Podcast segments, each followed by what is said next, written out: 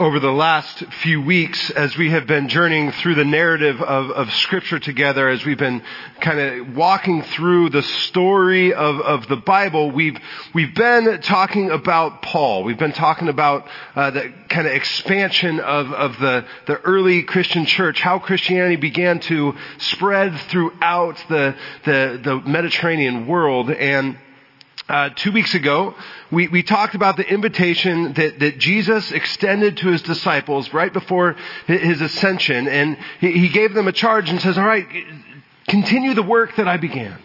Continue the work that I began and, and that charge still applies to us today. And then this last week, we, we looked at one of the earliest debates that the, the first Christian church had together because once people start moving together, they start saying, how do we, how do we do life together? And, and so we, we looked last week at something called the Jerusalem Council where, where, the church had to wrestle with what it means to, to be in community with a diverse set of cultures and a diverse set of, uh, of places. And I mentioned that the challenges of the early church are, are similar to some of what we deal with today.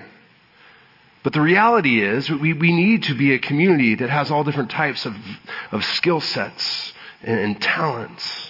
And we also need to learn to be a community that navigates diversity and, and disagreement well. And so that's kind of what we, we looked at last week, and this morning we're in our third week of looking through the Apostle Paul, and we're going to explore kind of the tail end of his ministry, looking at a charge that he gives to, to one of uh, his mentees, somebody that he mentors, Timothy. Um, in his last letter that he writes. But before we dive into scripture, I'm going to ask you to join me in prayer. Gracious God, we thank you for bringing us together this, this morning and for the opportunity to open your word together, to be challenged by it, to be encouraged by it. God, we ask that you'd give us ears to hear what you have for us, and I ask that you would take my words and use them for your kingdom. We pray these things in your name. Amen.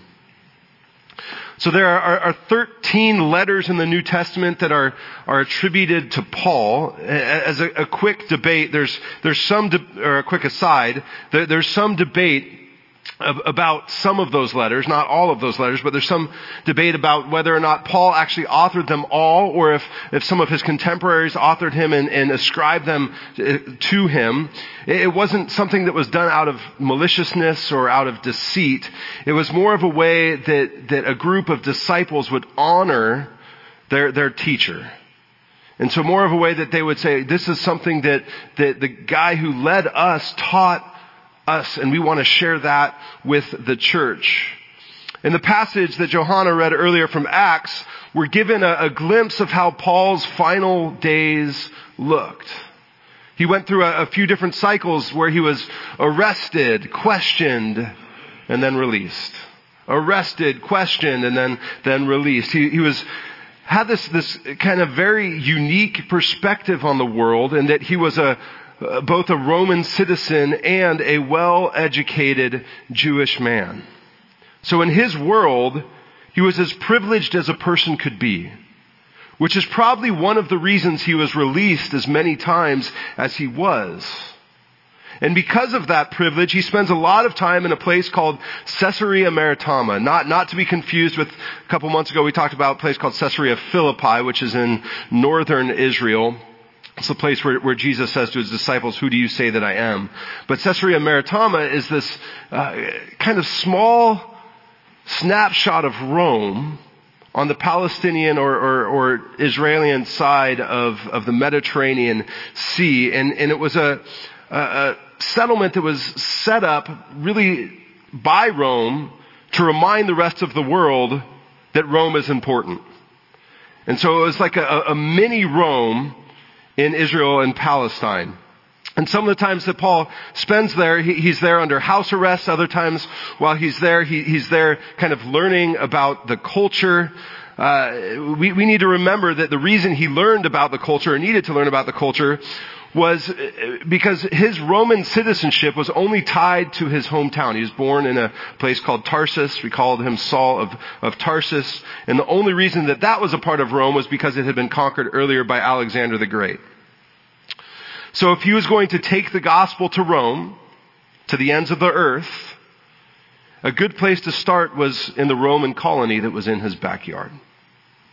At some point, after an adventurous ro- uh, boat trip, Paul's arrested in Rome, he's thrown into prison, and most think that it was during that time that he was in prison that he wrote his letter to, to Timothy, possibly days before he, he died. The letter begins in the same way that, that many of Paul's letters do, with a greeting of grace, peace, and, and mercy. He passes the peace to the, to the people that he writes to, to the churches that he writes to. And then we read a letter written to Timothy. I thank God whom I serve as my ancestors did, with a clear conscience. As night and day I constantly remember you in my prayers. Recalling your tears, I long to see you so that I may be filled with joy. I am reminded of your sincere faith, which first lived in your grandmother Lois and in your mother Eunice, and I am persuaded now lives in you also. Paul's writing to Timothy and saying, hey, you're a mama's boy. And I'm grateful that you are a mama's boy. I'm a mama's boy, so I can relate, relate with, with Timothy. He starts by looking back, first acknowledging his own ancestors, and then giving thanks for the faith of Timothy's. And it's because of the, the previous generations that, that Timothy is where he is. It's a subtle reminder to him to say, hey, you wouldn't be where you are today if it weren't for your mom, if it weren't for your, your, your grandma.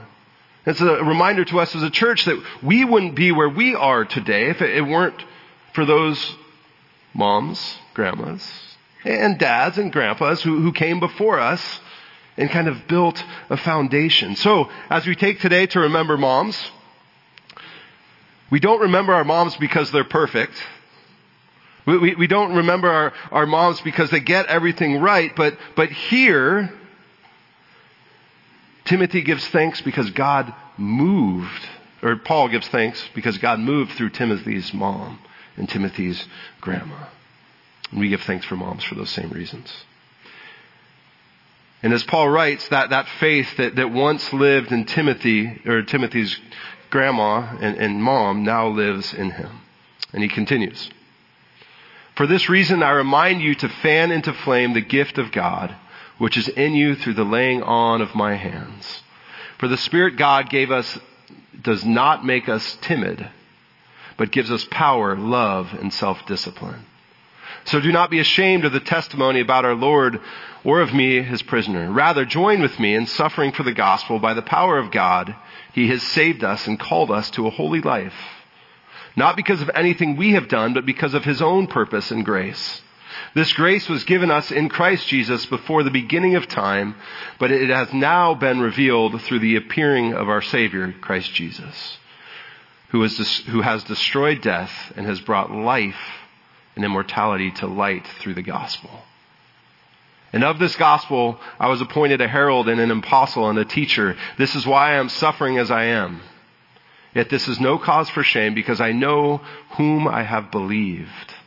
And I am convinced that he is able to guard what I have entrusted to him until that day. This is the word of the Lord. Thanks be to God. I spent this last week in, in Pasadena with about 10 other pastors who, who serve in all kinds of different contexts all over the world. There was a pastor from New Zealand, from Christchurch, New Zealand. There, there was one from Colombia. There was a, another one from Hong Kong. And the rest of us were from, from all over the United States. There were Presbyterians and Methodists and Episcopalians and non-denominational folks. We served in big churches and small churches and everything you could think of in between. We spent a lot of time kind of diving deep into theology. We, we, we spent some time talking about challenges in our churches. And then we talked some about the global landscape of, of Christianity today. But more than anything, we, we talked about our calling. Both our own individual calling and for us in that room as pastors, but also collectively about the calling of the church. The calling that, that we have as a community. And there was a moment where we were asked to share some of our own personal story. And I shared that, that my calling was more of a, a gradual one. It wasn't like Paul on the road to Emmaus. I didn't have a, a dramatic conversion experience, a, a dramatic come to Jesus moment. And for a long time, I used to think because I didn't, somehow my story was less valid. Because I didn't have that eye opening moment that, that Paul had. But the reality is, it makes sense in, in, in, the diversity that is God's kingdom, our stories all should look a little different. For me, my call came through a, a, series of events when I was, I was 17 that helped me to see that God had always been moving in my life. Where, where I, I kind of put the math together and say, oh, that, that was God moving in my life. So I was molded by my grandparents, by my parents, by my aunts, by my uncles. My faith was influenced by Mr. Schiffman and Mr. Dustin, my third and fifth grade Sunday school teachers, and by, by Mrs. Fate, the director of the children's choir when I was a kid, and by the countless youth advisors that poured into me when I was in middle school and high school. In many ways, my call to faith was similar to, to Timothy's, which came through his grandmother and through his mom. Paul's letter to Timothy gives thanks for their influence, but it also reminded him that they couldn't live out his faith for him. That he needed to live out his faith. That, that they couldn't live out his faith for him. It was something he had to own himself. In some ways, the week I, I spent in, in Pasadena this, this last week reminded me of that same reality.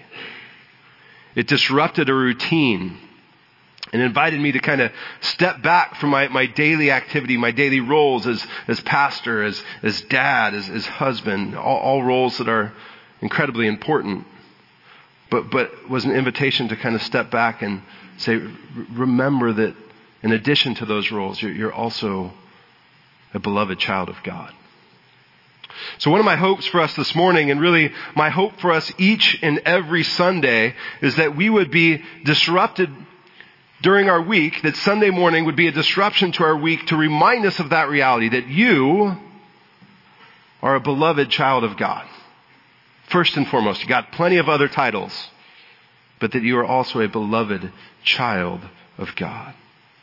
So my hope is that we'd come to church arriving from busy weeks and the craziness of the world to be reminded that we are loved, that we have been saved and we have been called by the Savior of the universe. And then when we leave this place, when we go into our neighborhoods and communities, to our families, to our places of work, literally everywhere we go, that the way we live is in response to that identity, that we are saved, that we are called, that we are beloved, child of God. You are loved, saved, and called. But what do those two words mean? Saved, called. I think sometimes we read them and we think, oh, those are church words. Those, those are Christianese. That, that, that doesn't apply to the rest of my life. That just applies to what I do on, on Sunday morning. What do they really mean? What do those words mean? Now typically when we hear the word saved, we picture altar calls. We, we, we, we picture uh, a pastor coming up and, and, calling everybody to come up to the altar and, and, and be saved.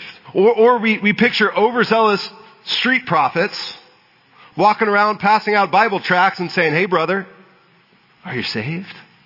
Hey, hey, hey brother, are, are, you saved? Hey sister, are, are you, you saved? And, and while I don't come from that tradition, I don't think we should assume that God hasn't used altar calls and tracts to change people's lives. The reality is salvation, being saved, is at the heart of what we believe. It's at the heart of the gospel message. The word gospel literally means good news. Literally means good news. And, and scripture is pretty clear that that good news is the reality that Jesus saves us.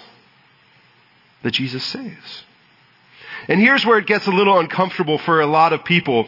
It's uncomfortable because most of us have grown up in a, a society where self-sufficiency is hammered into us at an early age.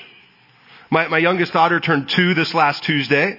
And every time she climbs into her high chair by herself, she cheers like she just won an Olympic medal.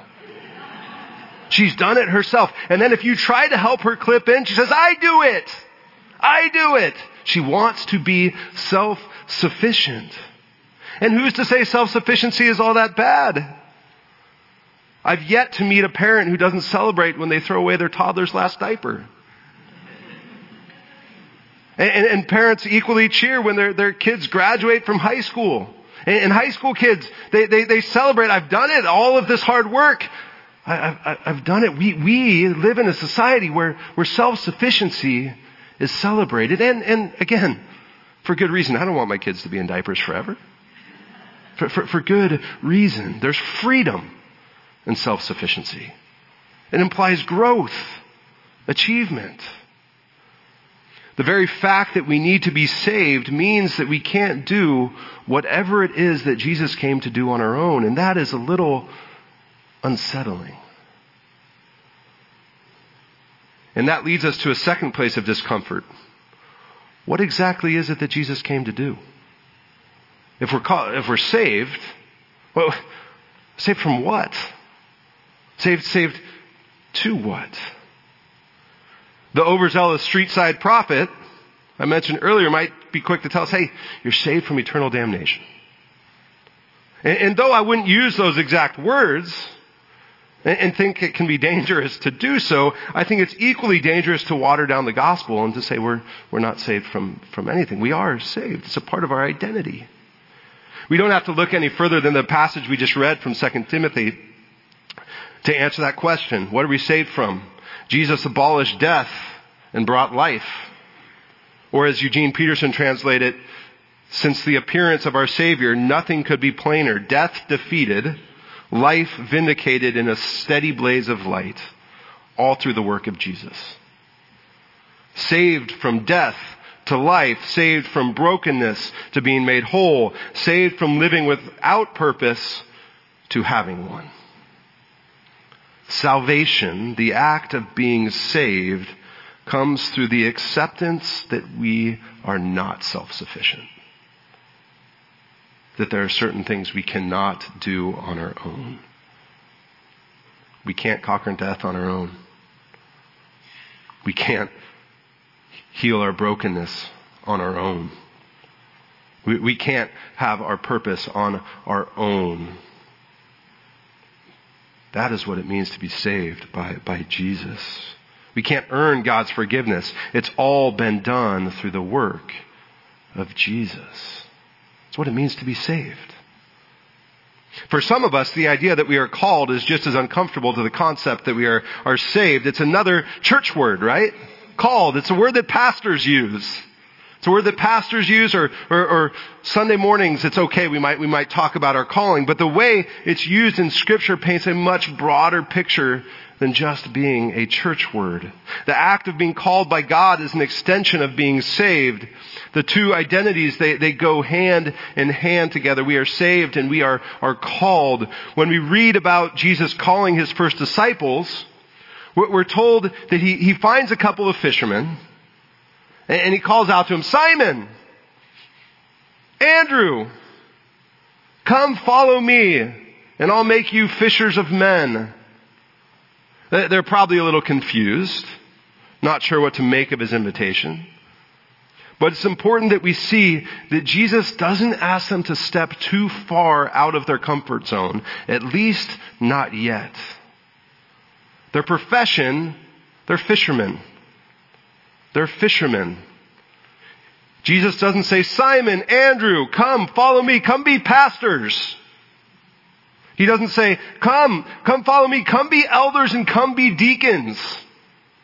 He doesn't use church language. Come, follow me. Reframe your vocation. Reframe living into your identity. Keep being a fisher. Because that is who you are. That is in your identity. But reframe it. Now you'll be a, a, a fisher of, of men.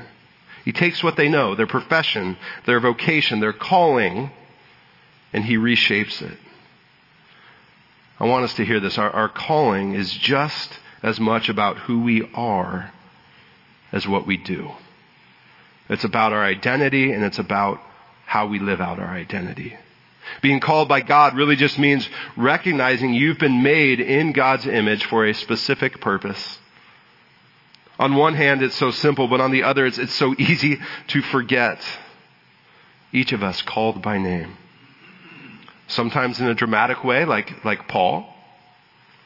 And sometimes in a way like Timothy, where it's passed down through generations. So this morning I want us to remember that, that we are saved and that, that we are called. And I, I really want to invite you to find some time this week